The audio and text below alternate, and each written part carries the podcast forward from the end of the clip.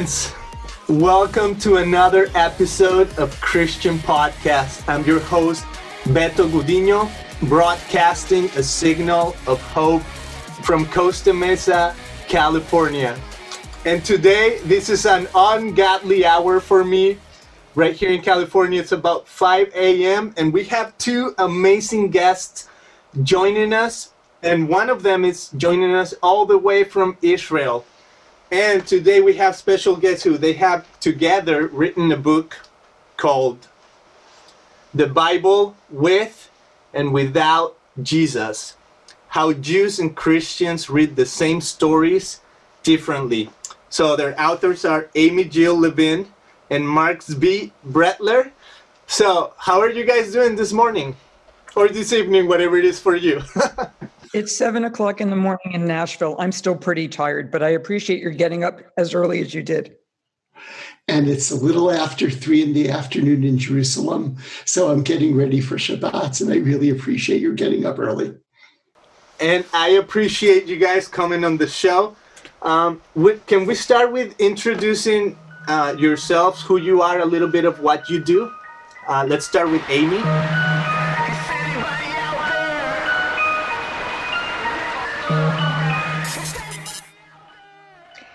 Um, my name is AJ Levine. I teach primarily New Testament at Vanderbilt University in both the Divinity School, where my primary job is to train people who want to be Christian ministers how to read the New Testament. And I also teach in the Department of Jewish Studies. And I'm Marc Brettler. I teach at Duke University in the Department of Religious Studies, and I'm also part of the Center for Jewish Studies.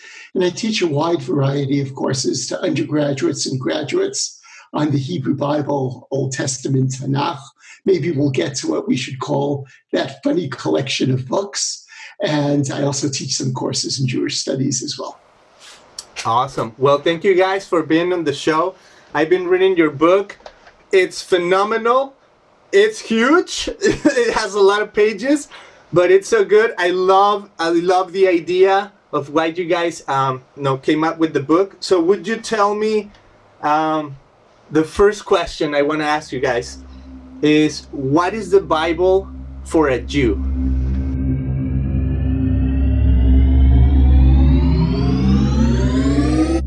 There's no simple answer to that text, to that question, excuse me. Uh, to different Jews, the Bible is different things, but pretty much to most Jews, it is the central book of our tradition. The Bible interpreted, not the Bible itself stands at the center of what we what many Jews believe, how many Jews think Judaism should be practiced. And it's the book which, if we go to synagogue, we hear the first part of the book, the Torah in a cycle, either every year or once every three years. So it really is the central book interpreted, which defines us as Jews, both in what it says and also in what is absent from it. Mm-hmm. Amy, would you add anything to to that, or do you want to say what the Bible is for a Christian? Um, I, it, I think the same sense of diversity occurs whether one is Jewish or Christian, because the Bible will always mean different things to different people. Moreover, if you read a biblical text when you're six years old and you read the same text when you're 60 and, and you get exactly the same message, there's there's no depth, there's no change, there's no inquiry, then something has gone really wrong. And it hasn't gone wrong with the Bible. So the Bible, as soon as as soon as people put pen to papyrus, or as soon as Jesus spoke a word, immediately people are going to hear different things. Uh, and those different things will depend upon whether you're rich or you're poor, uh, whether you're male or female, whether you're a child or whether you're adult, and so on. So the text, as Mark pointed out, has to be interpreted. And the way Jews read the Bible is through the lens of ongoing Jewish interpretation, um, which is already occurring within the pages of the Bible itself. In the same way that Christians will read what Christians call the Old Testament, through the lens of the New Testament and then, and then on through the lens of particular Christian traditions, be they uh, Roman Catholic or Southern Baptist or anything in between. So the Bible is a text which is inevitably open to a, a myriad of interpretations. And if it weren't, that would be like silencing the Holy Spirit, and there's no reason to do that. Oh, that's so good. I love it. And um, somewhere in the book, you write about ancient scriptures becoming weaponized and how that is translated to the online world. Could you guys elaborate a, a little bit about what you mean when the scriptures become weaponized? I'll start with that one. Um, even when I was a child, I mean, one of the reasons I got into biblical studies in the first place is because when I was a child, this little girl in my neighborhood accused me of killing God because she had heard that the Jews were responsible and I, I was the target kid. Um, it, it, occurred to me that, that the Bible could be used to do great harm. Um, it's been used to sponsor various forms of colonialism and economic exploitation and taking people away from their indigenous traditions and forcing them to be baptized or what I mean, the bible has been used to do a whole lot of harm and it seemed to us that that's not what its purpose is so one of the things we try to do in our volume is to show how multiple interpretations arise because it's been the case over the centuries that if you disagreed with the predominant interpretation uh, that could get you burned at the stake or that could get you expelled from your country and to show how the text both testaments should be read as promoting love of god and love of neighbor, and more than that, love of stranger. And as Jesus would extend it to love of enemy. So, how do we read the text and choose a reading that's kind and compassionate and benevolent rather than something that's cruel and harmful and malevolent? And there are techniques to help us. Those are the techniques that we brought into our book.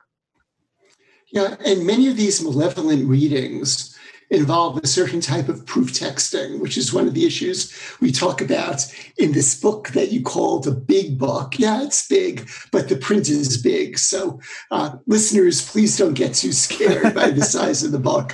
But uh, proof texting, proof texting often involves taking a particular verse or part of a verse, almost always out of context, interpreting it in one way insisting that that is the only possible interpretation, and uh, really removing the verse from its moorings and ignoring other biblical verses and other biblical traditions, which might say something very different. So, a great example of texting that's very uh, prevalent in America is using the King James translation of the Decalogue or the Ten Commandments, as it's frequently called, and saying, Thou shalt not kill. And it's very, very, and using it in particular political contexts. Well, it's very, very clear that the Hebrew word that's used there does not mean kill, but doesn't, but rather refers to murder.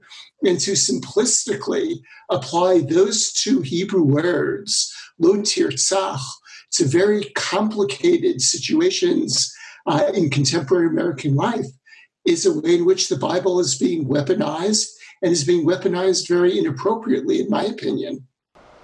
Mm-hmm. And I love how somewhere in the book you wrote in the 21st century, we are finally at the point where Jews and Christians can read their shared texts differently and learn from each other. And I think we're no a little bit of the yeast of the the whole book is can almost like this idea of can we agree to disagree and i think i mean that comes with interpretation how do we interpret a text um, somewhere in the book you talk about like the macroscopic and the microscopic lenses in a sense and i love how you have some example of how even uh, one letter can mean so many different things. Can you expand a little bit on on you know what are the microscopic and microscopic lenses to interpret scripture? I'll, I'll let you go first, AJ. No, no, no this one's you because those those are your terms, and I, I I think the terms are correct. And what we're really referring to is that, and in some ways, this relates to your previous my answer to your previous question that in order to understand the Bible, at least in its original context, and by the Bible here, I'm referring both to the Hebrew Bible, the Tanakh, and the New Testament. Uh, in its original context, you really need to be able to understand, to have a very strong knowledge of the original languages, and to understand what Hebrew meant originally, what Aramaic meant originally for the small parts of the Hebrew Bible that in Aramaic, what Greek meant originally, and that, and also to understand the background of those books. You need to understand what ancient Israel is about. You need to understand what the Greco Roman period is about.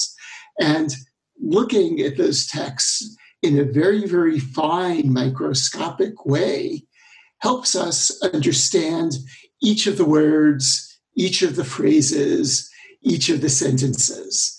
And then when you build it up, you actually would have a set of macroscopic readings. You'll read a word within its verse, within its, ch- within its paragraph, within its chapter, within its book, within its canon. And that last point, I think, is a really important one how Jews and Christians read the same verses or the same books differently within different canons. And that's a lot of what you asked about your question about agreeing to disagree. Because to take an example from our book about big macroscopic, macroscopic readings, if you read the book of Jonah, of Jonah macroscopically within the Hebrew Bible, you're going to interpret it in one way. And that's the way that most Jews interpret it as having the theme of the efficacy of repentance as being central, and that there always is an opportunity for people to repent. But if you're a Christian and you have a different definition of the Bible, and the Bible is a two volume work, where Jonah is in volume number one, and both volumes speak to each other in a constructive fashion, then you're going to read, then a different section of Jonah is going to be important, namely the chapter about Jonah being in the belly of the big fish for three days and three nights, and then being disgorged alive. The alive is an incredibly important part for this Christian reading. And as such, uh, Jonah is going to be a prefiguration for Jesus. So if you have different landscapes, then those macroscopic readings are going to be very different. Mm-hmm. To give another example, Mark, Mark, and I really like working on Jonah because we get so tired of people saying, oh, yeah, it's just about a big fish. Oh, no, it's so much more.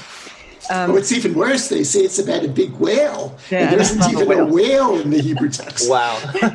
um, the, when Christians typically read the book of Genesis, right at the beginning, they will find the Trinity there.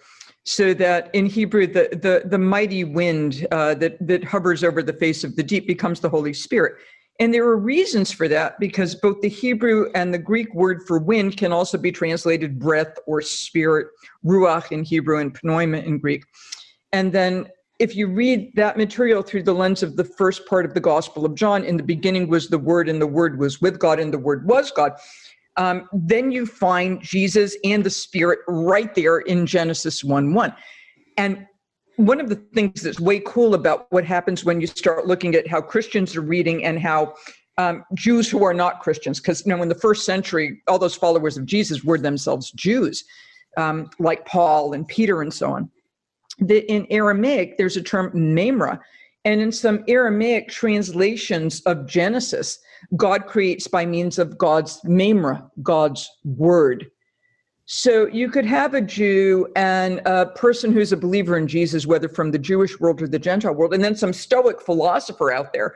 And somebody would say, In the beginning was the word, and all three of them would nod their heads and they'd start to go well you know when it gets around to verse 14 and the word became flesh that you know two of them might look at the jesus follower and go i'm not sure i want to go there.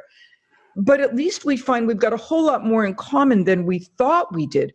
So one of the things the book can do is to show how jesus followers and other jews were reading along the same lines and then gradually through the centuries those lines began to diverge. Mm. so we can find common common roots and then be, be able to celebrate the different branches. Because we don't think that any tradition has a lock on this is what it means and that's the end of it. So if at the end of the day somebody a jew can look at a christian and say well i don't agree with you but i can see where you get it.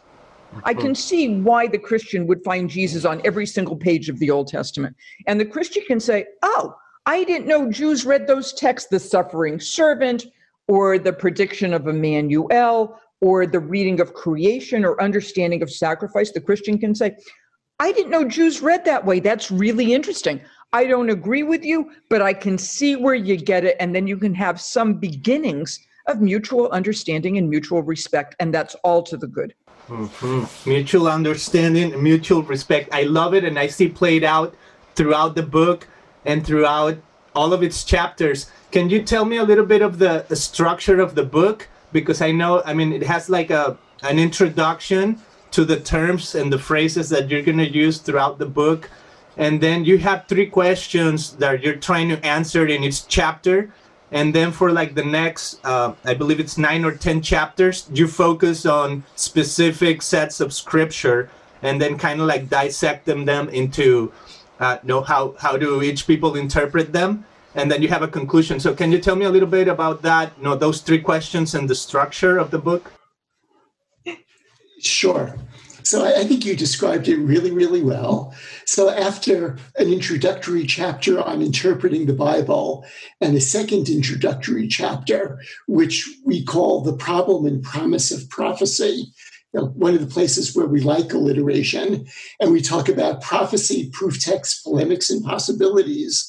We have 10 chapters, each of which deals with either a section of the Bible or a theme from the Bible. I'll go over those 10 in a section in a second to give all the listeners a sense of what we cover. And honestly, we could have done 20 chapters, but as you said, the book is already long and long enough and heavy enough. But uh, each of the chapters is divided into three main sections, which do not compete with each other well, many other people, these sec- these chapters would compete. We believe each of these three is a legitimate sort of reading. We attempt to figure out what each of these themes or sections meant in its original context in the period of the Hebrew Bible or the Old Testament, recognizing that very often we can't determine this for sure, but that there already is a whole lot of uncertainty about what the text originally meant. Then the next two sections deal in a very non polemical fashion with how these texts or traditions were interpreted in early Judaism and to some extent Judaism through today, and how they were interpreted in early Christianity and to some extent Christianity through today. So we offer the original meaning, and to take AJ's image, I'll now add a root to her branches if the original meaning is the root or the trunk of the tree, then we explore two possible branches, places where those branches disagree, and quite often places where those branches agree and where they're intertwined in various ways. That's also something that we try to show. So, very quickly, the 10 main themes or texts that we deal with are the creation of the world, Adam and Eve, uh, the chapter Genesis 14 and Psalm 110 about Melchizedek, the theme of an eye for an eye, especially as it appears in the Sermon on the Mount, the significance of blood in Judaism and Christianity, the verse in Isaiah chapter 7, verse 14, which for most people is translated, Behold, a virgin shall conceive and bear a child. Then Isaiah's suffering servants, that's particularly the end of Isaiah chapter 52 and all of Isaiah chapter 53.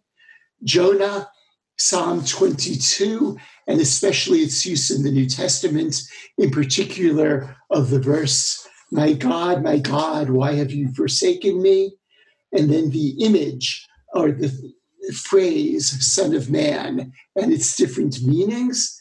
And then, given that we know and have discussed how often the, these verses have been the locus of a polemic, our final chapter, which is really what we hope the whole book is about, we call From Polemic to Possibility, because we honestly do believe that now in 2020, not only is it possible for these different religious communities, the Jewish community and the Christian community, to talk about these verses in a non polemical fashion, but is actually essential and crucial for these two communities to do so and to understand sympathetically what the other community is doing with the very same biblical texts.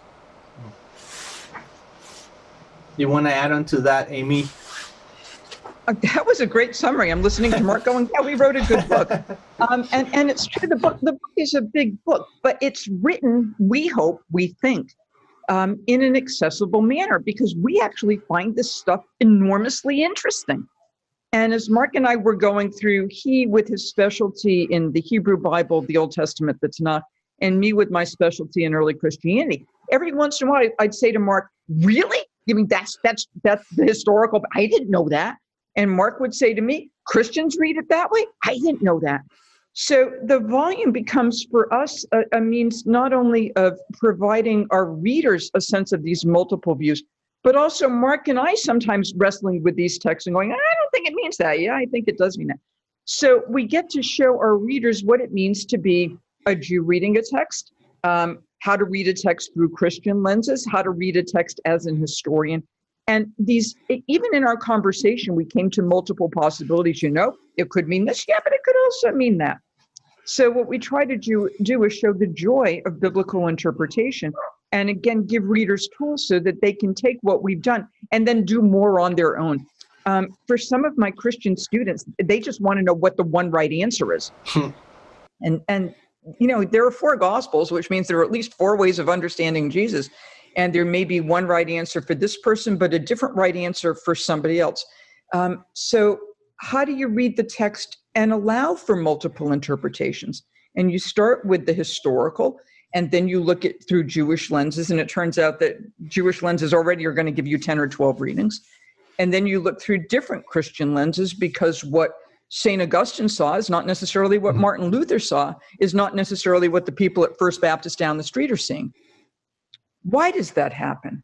And what good do these multiple interpretations give us? And we think, Mark, Mark and I think we've managed to show that.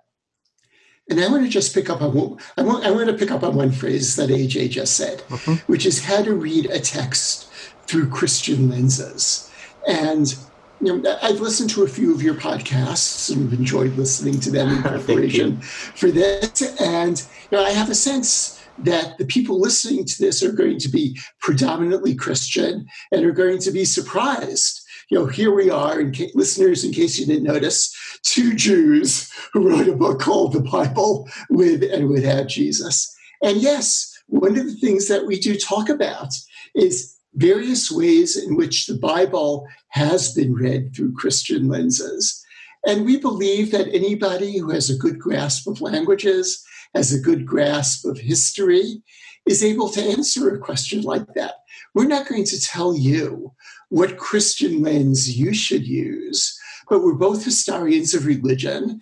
And one thing that we can do, I believe, uh, correctly, is to understand understands properly and sympathetically different Christian ways that this book has been read. And I would just point out that this happens in the academic world all of the time. There's no choice about this. Uh, people teach courses in the French Revolution. And it would really be quite something if one day a student came in the first day and raised her hand and said to the professor, Excuse me, did you live through the French Revolution? How are you possibly able to teach this course?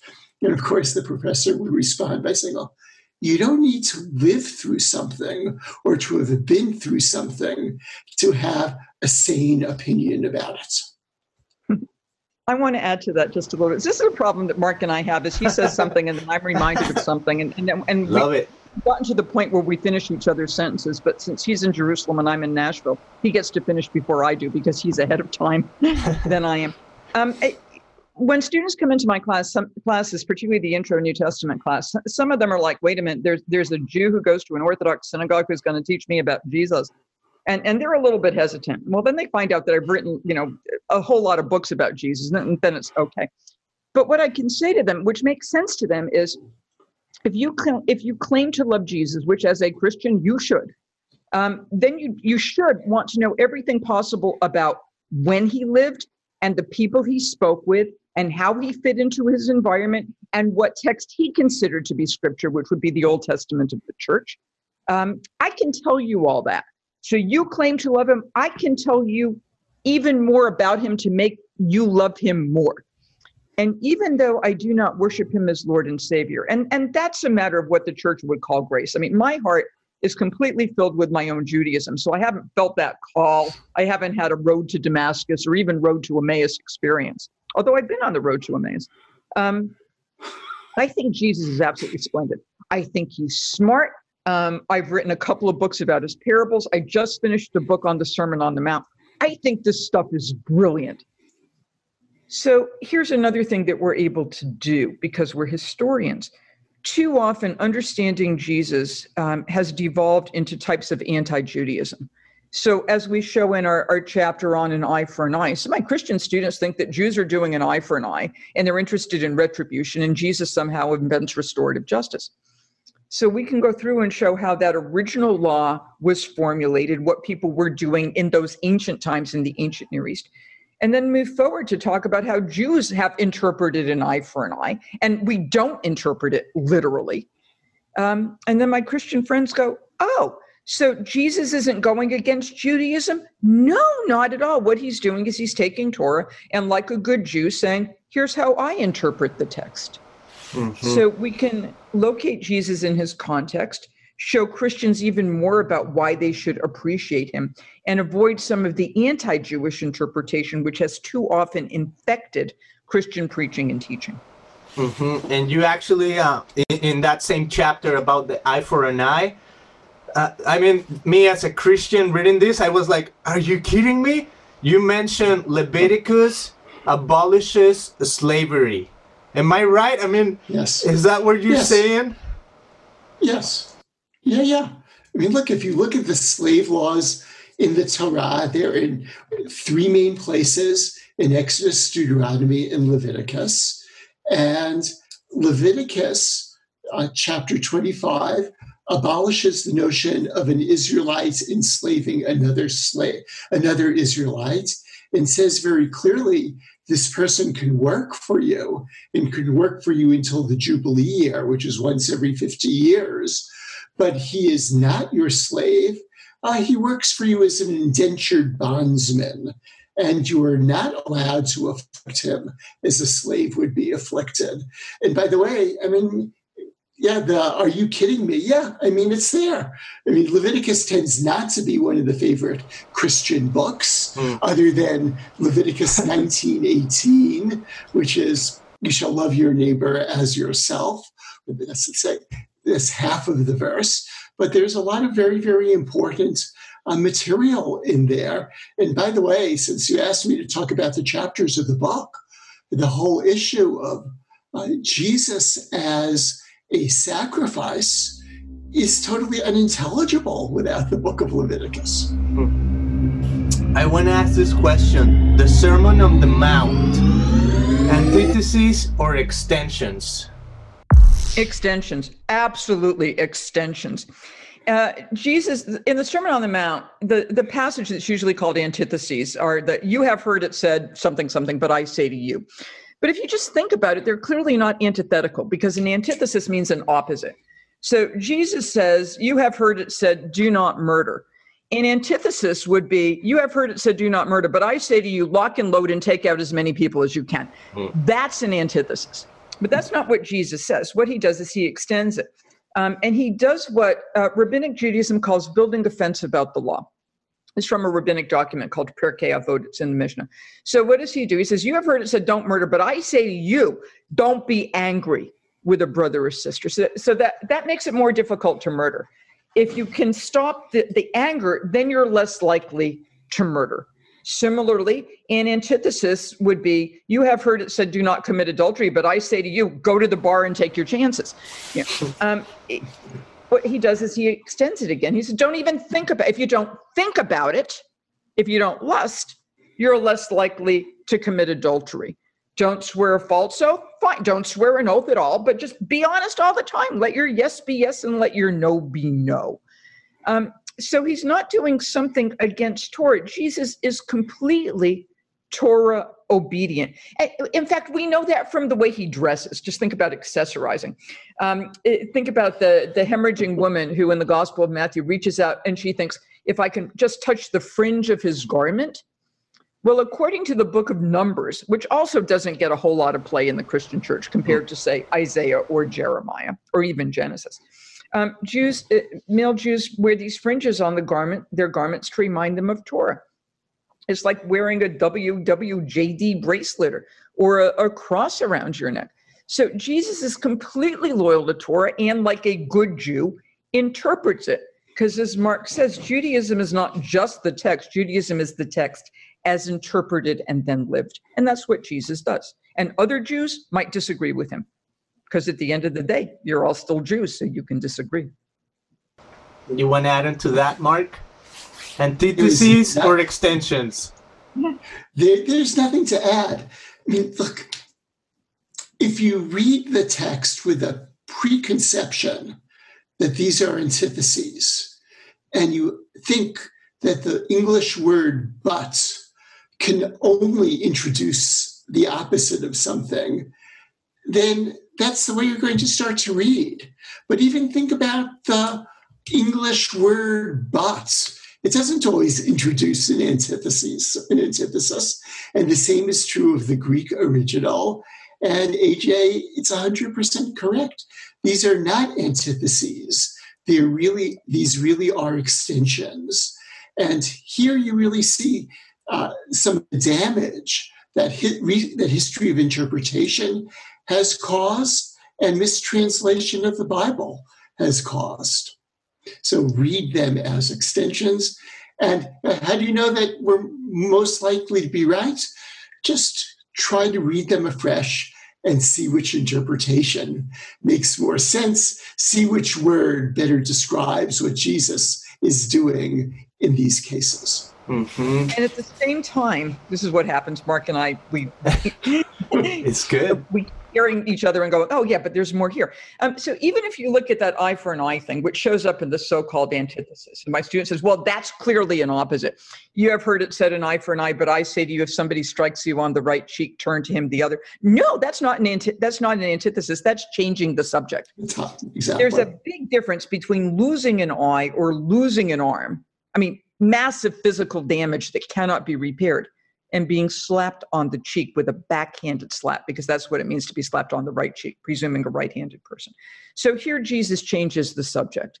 And moreover, Jews are not reading that literally anyway.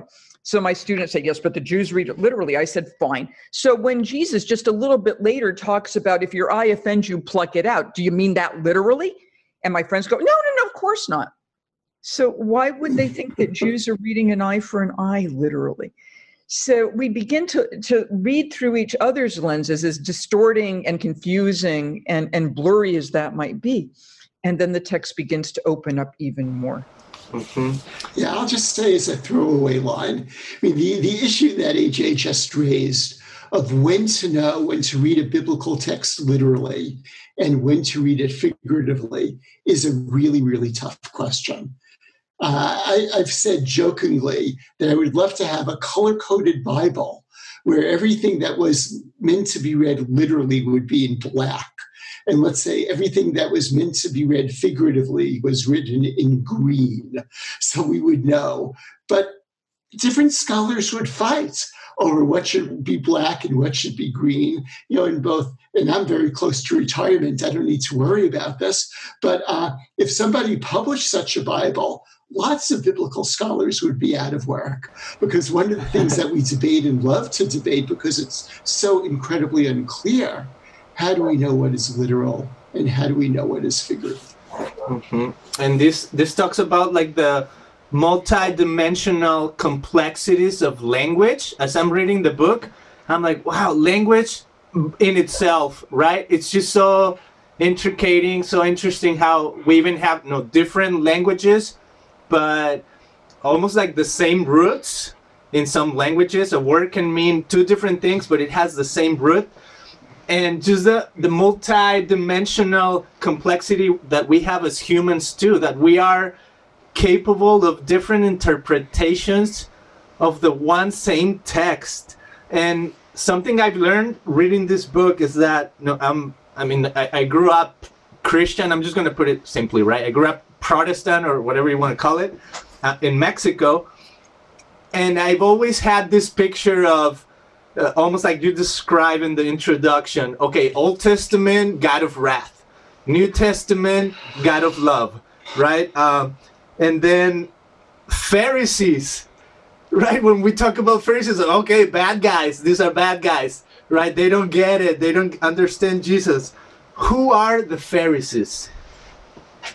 There was a major conference in Rome in May of 2019, an international conference um, regarding the Pharisees, and the proceeds of that that conference are right now in press with um, with Eerdmans Press.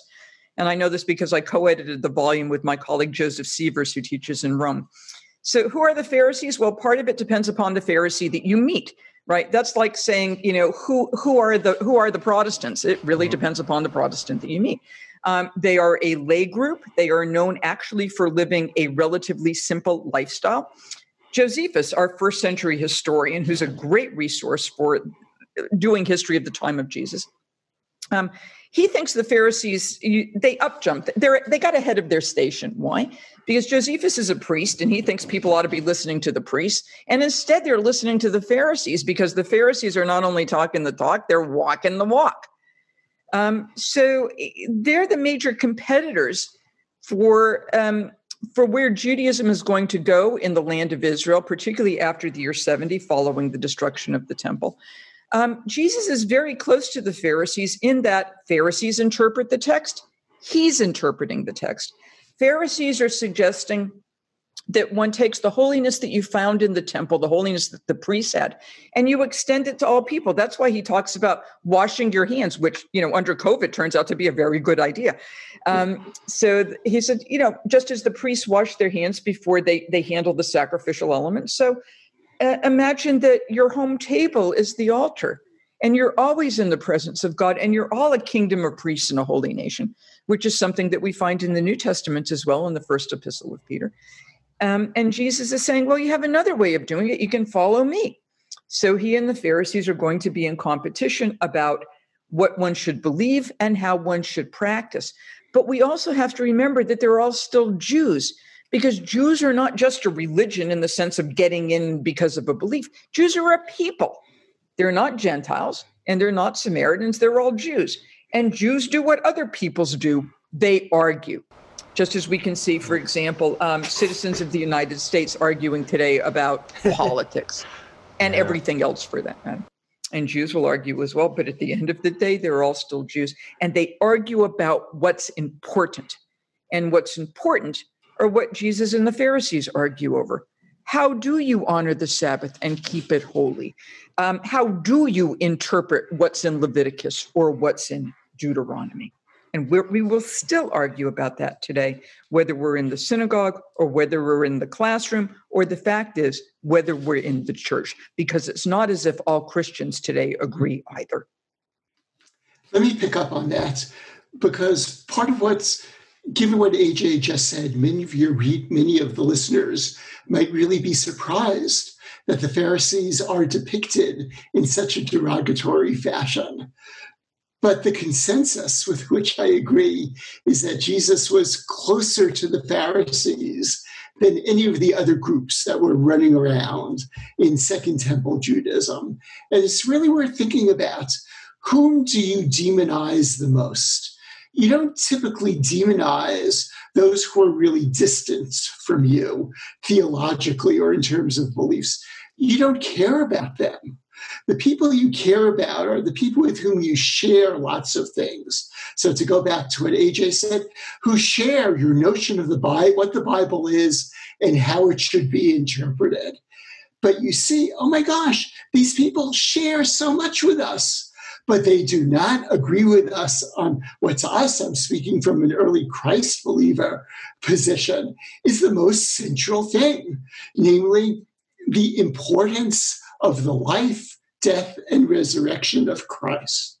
And therefore, this group who is so close to you theologically, but off on this one very important matter is the place where you have to draw boundaries very, very closely, and often uh, where this type of demonization or misrepresentation takes place. Mm-hmm. Now, think about your relatives. I mean, you, you give the relatives, yeah, the relatives who you really have nothing to do with, oh, you have nothing to do with them. But the ones who you're really close to and you disagree with, oh, those are the ones whom you might not depict in the nicest light. Think about the New Testament, what, what, it actually says about Pharisees beyond the polemic, which is what we remember, like the Matthew 23, woe to you, scribes and Pharisees, all that. Um, Jesus says in the Sermon on the Mount, unless your righteousness exceeds that of the scribes and Pharisees, right? That, that's not setting the bar really low, right? Jesus does, doesn't, you know, say, oh, what, you know, whatever. He's actually setting the bar really high. He ends up by saying, be perfect, right? So he's setting the bar high. When Paul trots out his credentials in Philippians, he says, as to the law of Pharisee, right? That's that's a huge credential. That's really important because otherwise, why mention it? Nicodemus is a Pharisee. He does pretty well in the Gospel of John. Um, we know that some Pharisees joined the early the early Jesus movement because they're there in the book of Acts. So even here, it's a choice of reading. Do we read all the negative stuff and do we ignore the positive stuff? Similarly, as you mentioned before, that God of wrath versus God of love, which is so strange to Jews. Um, when I get that nonsense from my students, which I do on occasion, it only happens once, um, I just look at them and say, okay, fine. The Lord is my shepherd who leads me beside still waters and restores my soul. You know, I've got a good shepherd here in Psalm 23. But you are condemned to the outer darkness where there is wailing and gnashing of teeth. That's Jesus. So if I read the Old Testament and I highlight Psalm 23, I've got a good shepherd. Hmm. If I read parts of the New Testament, I've got somebody who sounds like a really sadistic dentist, right, with wailing and gnashing of teeth. So you've got the icky one and we've got the good one. And that's just as wrong.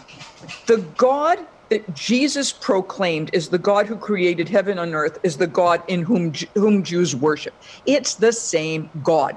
And there's no personality transplant somewhere in between, to use the Protestant canon, uh, the book of Malachi and the book of Matthew. So, this is another one of those places where we can bring in correction. And at the same time, to tell Jews who think this Christian stuff is just strange or they've heard of the book of Revelation and they think that's all weird and nasty and awful, to say, no, there's beautiful stuff in the New Testament. Um, I think there's beautiful stuff in the New Testament. And it's a nice way to be able to introduce it to Jews without Jews feeling the pressure that somehow we're trying to convert them. We're not trying to make Christians Jews, and we're not trying to make Jews Christians. We're trying to make Jews and Christians better Jews and better Christians and to have better knowledge of each other. Mm-hmm. And you said and in the book, the, oh, sorry, yeah. Go ahead, and for Marc. all the Jew, uh, just I'll be quick on this one. And for all the Jews who think Revelate, the book of Revelation is really strange, I mean, that's why we have a chapter in the book of Daniel. The book of Daniel is just as strange as the book of Revelation. Indeed, they're in continuity one with another, part of the same genre. So, there too, I hope we could make Jews understand better this very significant final book of the New Testament canon. Mm-hmm. Oh, that's so good. I want to have one one uh, final question before we we kind of wrap it up with a conclusion. And this might be a little strange, but because it's not in the book. But I'm wondering, do you think? I mean, in, you're a historian, so tell me a little bit about who Luke, the the gospel writer, is. Is he a Jew? Is he a non-Jew? And how do you guys uh, how do you guys see Luke? I can do this. Um, in 2018, I wrote a commentary on the book of Luke, a full commentary published by Cambridge University Press.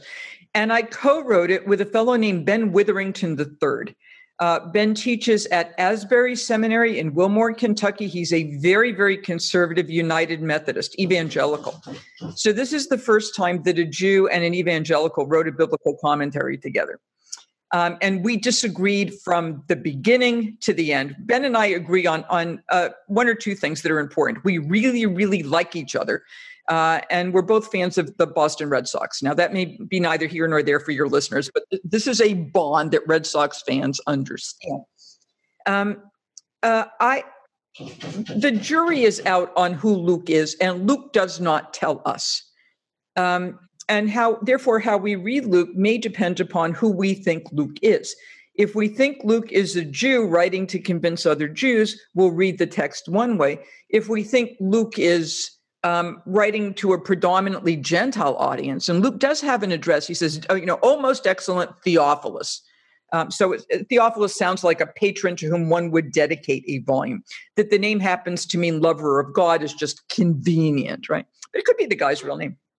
Um, Ben thinks that Luke is much more in tune with Jewish tradition and is addressing Jews. And I think Luke is primarily looking at the Gentile world and has a much more Gentile perspective. So, where you come down on Luke um, might be where you come down on Mark. Is Mark writing from a Jewish perspective or a Gentile one? Is Matthew writing to address a primarily Jewish audience or a primarily Gentile audience? And the fact is, biblical scholars don't know.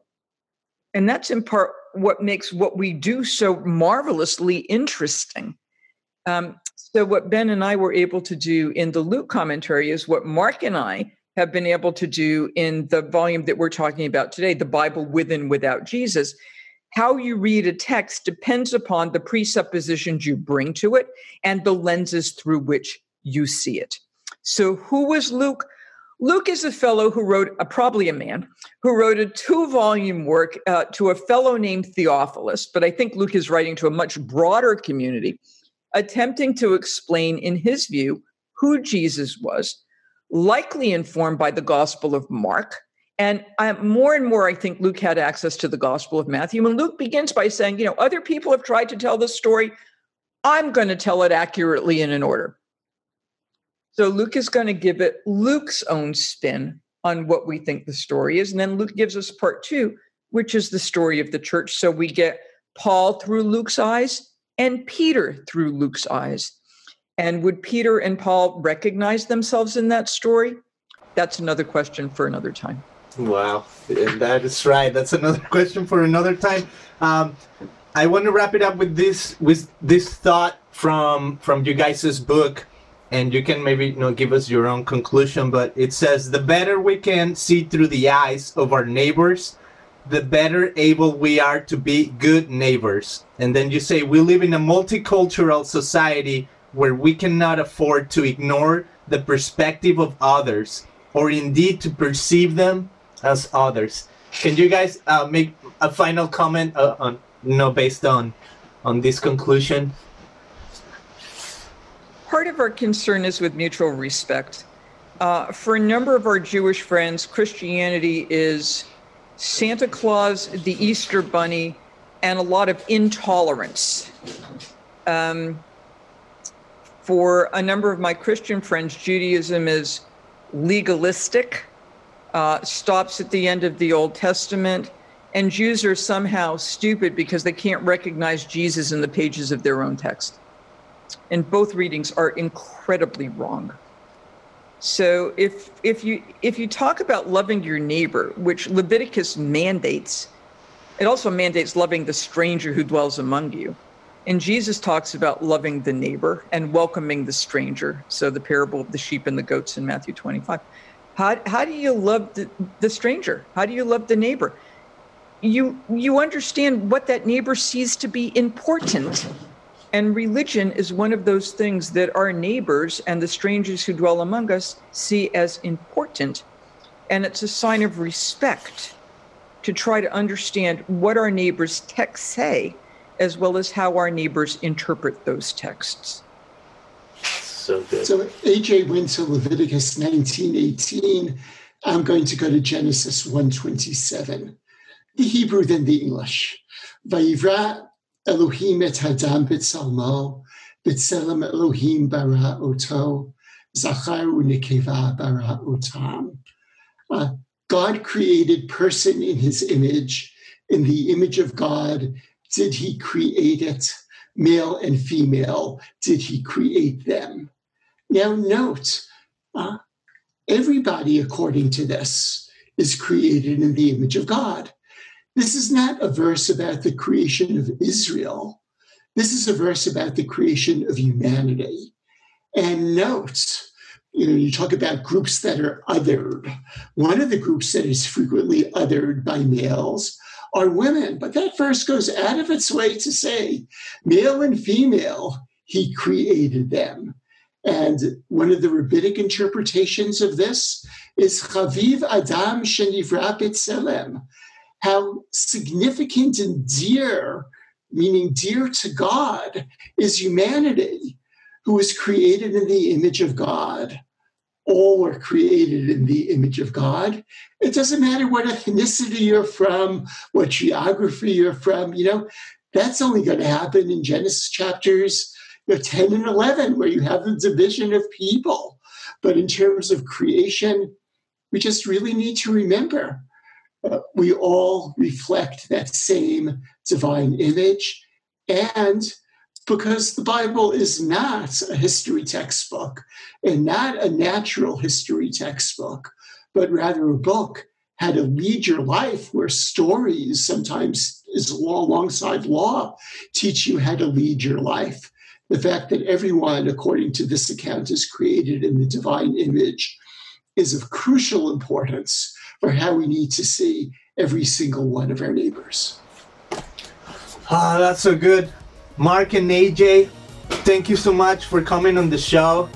The Bible with and without Jesus, how Jews and Christians read the same stories differently. The book is phenomenal. Thank you for writing it. Thank you for the for the wisdom, the depth that you bring, the, the even the history that you bring, and allowing us to go in the journey.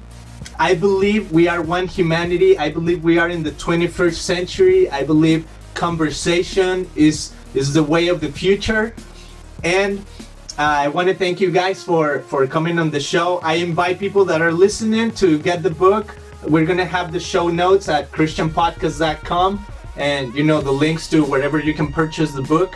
It's phenomenally written. Can't recommend it enough. And um, I just want to commend you guys for the work that you do, and thank you so much for coming on the show. Really appreciate your time. Thank you. What a great way to start the day. Yeah, thanks for waking up so early with such great questions. I, we very much appreciate it. Awesome. All right. Well, shalom, and have a great rest of your days. Thanks very much.